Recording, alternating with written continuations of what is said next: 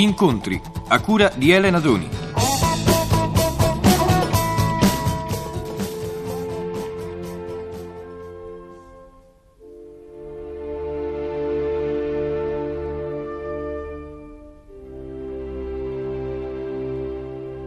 Franco Brusati è autore di teatro e di cinema.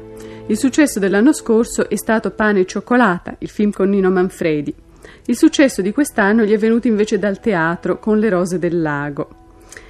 Brusati è un uomo di raffinata cultura, tra l'altro grande conoscitore di musica classica, ed è stato proprio lui a scegliere le musiche di Pane e cioccolata, tra cui c'è questa che stiamo ascoltando e che è una sinfonia pochissimo eseguita che Bizet scrisse a 17 anni.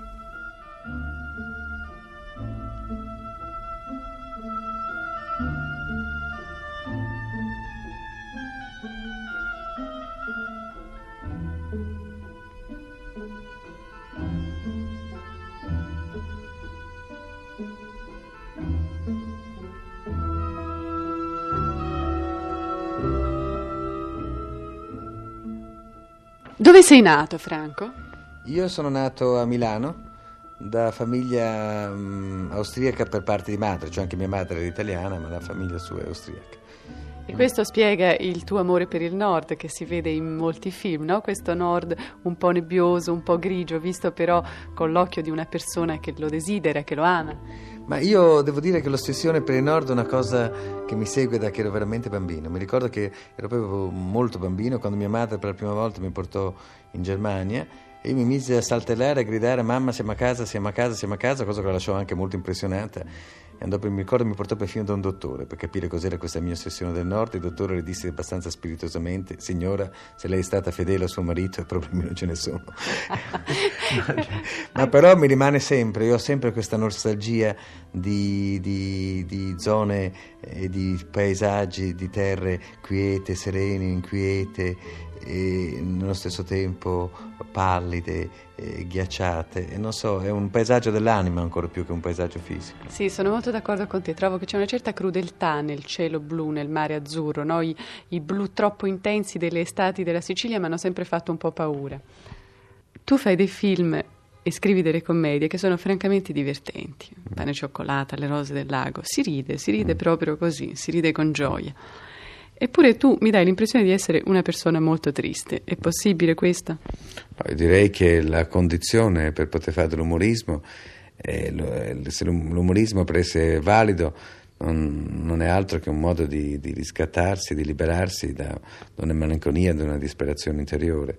Io non credo all'umorismo della gente allegra, di resto la gente che io conosco allegra di solito non ha nessun senso dell'umorismo, perché non ne ha bisogno.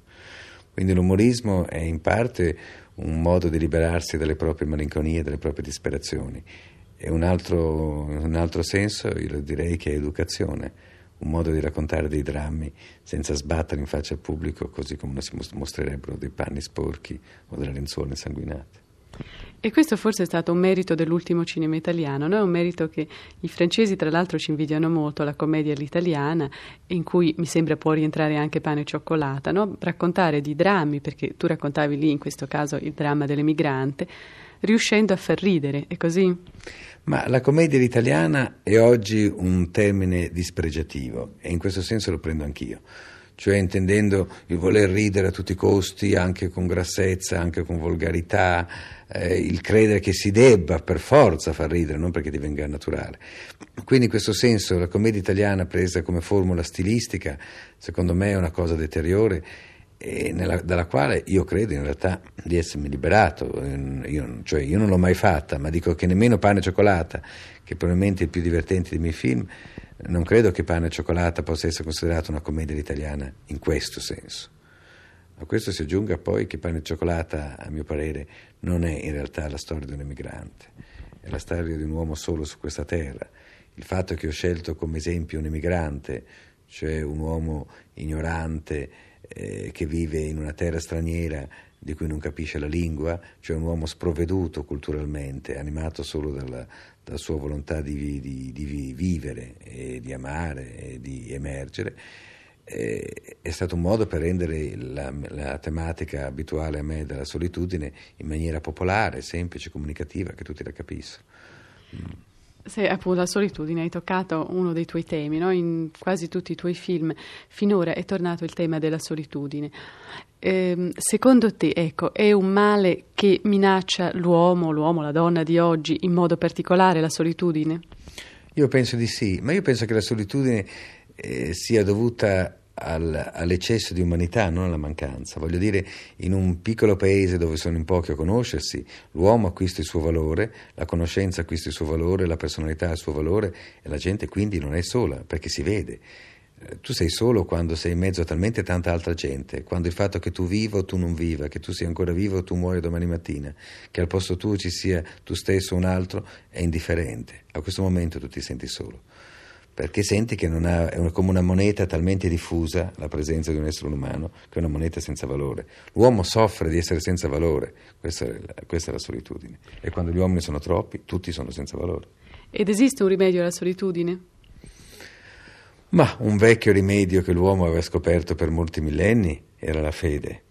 È un rimedio che oggi sembra abbastanza scaduto, perlomeno nella forma confessionale, cioè delle varie confessioni religiose, mentre il bisogno di una religiosità, il bisogno di credere in qualche cosa, credo che sia più diffuso che mai e soprattutto nei giovani. un altro rimedio, ma questo è un rimedio eroico, è il rimedio esistenziale, il rimedio di Camus, cioè il coraggio. La vita è inutile, non sappiamo che cosa ci aspetta dopo, non crediamo a una ricompensa non crediamo che i nostri sforzi possano essere coronati, non dico da successo, ma certamente da un premio, e tuttavia vanno fatti perché siamo uomini, abbiamo la nostra dignità d'uomo e come Sisifo spingeva all'infinito in cima alla montagna una pietra destinata eternamente a ricadere, così noi spingiamo la, la nostra. Questo è un coraggio fatto di, di grande orgoglio, oltre che dignità ed è un coraggio difficile da portare tutta la vita quando si invecchia, le persone che amiamo si allontanano da noi o muoiono o si staccano. Coraggio soprattutto eh, che si può trovare negli uomini e che è più difficile trovare nei ragazzi, mi sembra, nei giovani, no? che forse sono quelli che sentono di più il peso della solitudine. Ma senta, io amo tanto i giovani e li invidio tanto all'idea che sono giovani, che qualche volta Così eh, avrei voglia di sorridere se non fossi stato giovane anch'io e non avessi sofferto molto eh, appunto come giovane, avrei voglia di sorridere alla loro sofferenza, perché mi sembra che il solo fatto di avere intatte le proprie forze fisiche e psichiche ti dia un tale vantaggio nella vita che così eh, in realtà io li guardo con, con, con invidia più che con, che con, non diciamo pietà, ma che con eh, così eh, simpatica commiserazione. I giovani hanno se non altro un'immensa cosa davanti a loro, hanno il tempo. Cioè, io spesso parlo con dei miei amici più giovani, frequento sempre la gente più giovane perché la gente della mia età mi sembra vecchissima, insopportabile. Quanti e... anni hai? non lo dirò mai, tantomeno alla, alla radio, e, e, frequento sempre delle, della gente molto più giovane e loro hanno davanti a sé quella cosa straordinaria che ha per l'appunto il tempo, la possibilità ancora di una scelta. Gli stessi problemi di cui si soffre a vent'anni non sono gli stessi problemi quando si ripresentano a 40 o dopo sono altri, molto più dolorosi, perché hai alla gola questa mano che ti stringe e che ti dice eh, poco tempo è rimasto. Io ho passato molta parte della mia vita avendo sempre l'impressione che la mia vita non era che la prova generale di un'altra vita che si sarebbe svolta altrove, in un altro momento, più tardi. E improvvisamente ad alcuni anni mi sono reso conto che mi ero sbagliato, che non era la prova generale, che era la recita vera, che il pubblico era lì e che quando il sipario cala è per l'ultima volta, non per una prova. E, e che ne avevi già recitata una buona parte, no? Eh sì, e che già una, tutto quello che io credevo una prova era la recita autentica, mi avevano ingannato, il pubblico era in sala e io non, non, lo sapevo e non era una prova, era definitivo. E questo senso del tempo che ti stringe la gola, che ti soffoca e delle irrimediabilità delle cose, direi che è la cosa più straziante della maturità e della vecchiaia. Ed è un, un'angoscia che ai giovani, mi sembra tutto sommato, è ancora risparmiata. I giovani hanno altre difficoltà. Io sono del parere invece che essere giovani è un momento difficilissimo proprio perché si hanno troppe cose da scegliere e non si hanno punti di riferimento. Ma comunque. Eh, ma no. eh, anzitutto la, l'imbarazzo della ricchezza mi è sempre sembrato un imbarazzo assai minore di quello della povertà. L'idea che io sono imbarazzato perché ho troppe cose da scegliere mi sembra una ben dolce pena rispetto alla mia disperazione perché non ho da scegliere una sola o nessuna. Quindi sì, certo, i giovani hanno l'imbarazzo della, della, di una scelta troppo vasta e di questa angoscia della libertà, poi in pratica, le, la vecchia ben nota angoscia della libertà che li tormenta. Ma comunque devo dire che li ha tormentati bene, perché io ho la ferma convinzione, la ferma mm, sicurezza che i giovani d'oggi, la generazione che ci segue, è infinitamente migliore della nostra. Mi pare che ci sia nei giovani d'oggi una pulizia, un amore dell'essenziale, un senso della solidarietà umana come, come una cosa molto più importante di, di qualsiasi altra forma di, di, attività e soprattutto un senso nuovo del peccato. I giovani oggi ridono l'idea che il peccato sia il peccato sessuale, come a noi è stato inculcato per migliaia d'anni. Il vero peccato è la mancanza di amore verso il prossimo. Questo è una o l'ipocrisia. O l'ipocrisia, che poi è la stessa cosa, l'omaggio che il vizio rende alla virtù, come lo diceva eh, Rochefoucauld. E, e, i giovani oggi sicuramente hanno tutti i difetti del mondo, se si vuole, ma non sono ipocriti, non sono meschini e hanno una, un, grande, un, grande, slancio, un grande bisogno del, del, del prossimo. Ecco, ma ehm, a molte persone, a molti adulti, o diciamo pure a molti vecchi, fa paura dei giovani oggi eh, non diciamo la violenza, ma comunque una certa brutalità, una certa ehm, sì, o comunque una certa brutalità anche nei rapporti più semplici, no? il modo in cui si rivolgono, eh, dandosi del tu, eh, senza tante cerimonie, ecco, che forse è semplicemente semplicità. Ecco, mh, comunque questa violenza non ti fa paura alle volte? Ma io tutto quello che è pulito, semplice, chiaro non mi fa paura. Nulla mi fa tanta paura quanto la confusione, nulla mi fa tanta paura quanto l'incertezza, nulla mi fa tanta paura quanto l'ipocrisia e il dubbio di non vedere esattamente la faccia della persona con cui parlo, avvolto in una nebbia di savoir-faire, una nebbia di saggezza, di furbizia o di buone, o, o di buone maniere. Non dico che le buone maniere non mi piacciono, sarebbe come dire che preferisci motori senza olio, no, l'olio serve a far funzionare il motore e impedire che il motore grippi. Però se questa durezza ha anche un po' alle volte una posa, ma se questa durezza è un desiderio di rapporto diretto, immediato e sincero, ben venga anche quello. Tutto meglio della menzogna, che del resto è il peccato imperante di questa nazione. Senti Franco, mm, quando un autore fa un'opera, generalmente o fa un'opera politica, cioè esplora i rapporti di un individuo con il resto del mondo, con la società, oppure fa eh, un'opera in cui esplora i sentimenti di un individuo nei confronti di altri individui. Ecco, nei tuoi film, se non sbaglio, tu eh, hai esplorato soprattutto questo secondo caso, cioè i rapporti tra le persone. Eh, pensi di continuare ancora su questa strada? Ma i rapporti tra, con la società eh, per ciascuno di noi sono solo i rapporti con le persone. Cosa vediamo? Noi non, non abbiamo rapporti con la società in astratto, abbiamo rapporti con delle persone. E queste persone alle volte ci paiono, o almeno a me sembrano, ma io non sono un buon esempio perché sono un nevrotico tormentato, anche se le mie cose fanno, fanno spesso di, divertire, spero eh, a me sembra che gli altri appartengono a una società più felice. Io non ho mai dimenticato una frase che mi aveva, credo sia di Dostoevsky, che mi aveva molto impressionato quando ero ragazzino. Io sono solo e gli altri sono tutti, e loro sono tutti.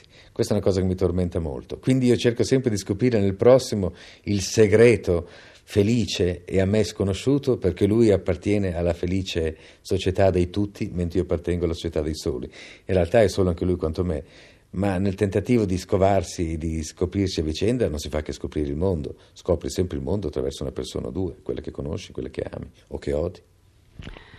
Nel fare il cinema eh, si crea spesso tra registi e attori un rapporto, eh, un rapporto umano, no? perché immagino che l'attore debba in parte entrare nel personaggio, condividerlo, provare gli stessi sentimenti. Ecco, di tutti gli attori con i quali hai lavorato, quali sono quelli che ricordi con maggiore simpatia? Ma questo è molto difficile dirlo ed è anche pericoloso, perché tutti quelli che in questo momento non nominerò mi odieranno ancora di più di prima se mi odiavano prima o cominceranno a farlo se non mi hanno odiato prima. Comunque posso dire delle persone con cui mi sono trovato particolarmente a mio agio e oserei dire per motivi opposti. A teatro con Albertazzi, mi sono sempre trovato molto a mio agio. A Bertazzi mi è sempre sembrata proprio un'immagine mia nello specchio, un, un, la, la, mia immagine è diventata attore, cosa che qualche volta mi, mi, dava perfino imbarazzo ed evitavo di guardarlo negli occhi, tanto era il fastidio di questo riflettersi continuo, ma naturalmente questo stabiliva un rapporto molto intimo. Che cosa ha recitato di tu Albertazzi? Ha, ha recitato la prima versione della Fastidiosa e Pietà di Novembre. E al cinema, in fondo, eh, contraddicendo tutte le notizie che si sono sentite lette sui giornali, mi sono trovato molto bene con Manfredi. Proprio perché Manfredi è il mio posto, un uomo semplice, popolare, furbissimo per parte sua, mascalzone, carogna, ma bravo, intelligente e coi piedi in terra. Io credo che lui debba forse qualche cosetta anche a me, se pane e cioccolata è stato il film che è stato ma io devo molto anche a lui proprio per questa lezione di, di, di, verità, di intelligenza e di accanimento. In fondo sono due persone che ricordo con particolare affetto, naturalmente mi sono trovato bene con molti altri, con tutti gli attori che stanno recitando splendidamente in questo momento le Rose del Lago, Stopa, la Morelli, Salerno, Lauchini, i giovani, i due ragazzi giovanissimi non attori che ho preso per eh, Tulipani di Harlem. Mi trovo bene con tutti nei, nei limiti in cui questi fanno quello che io voglio.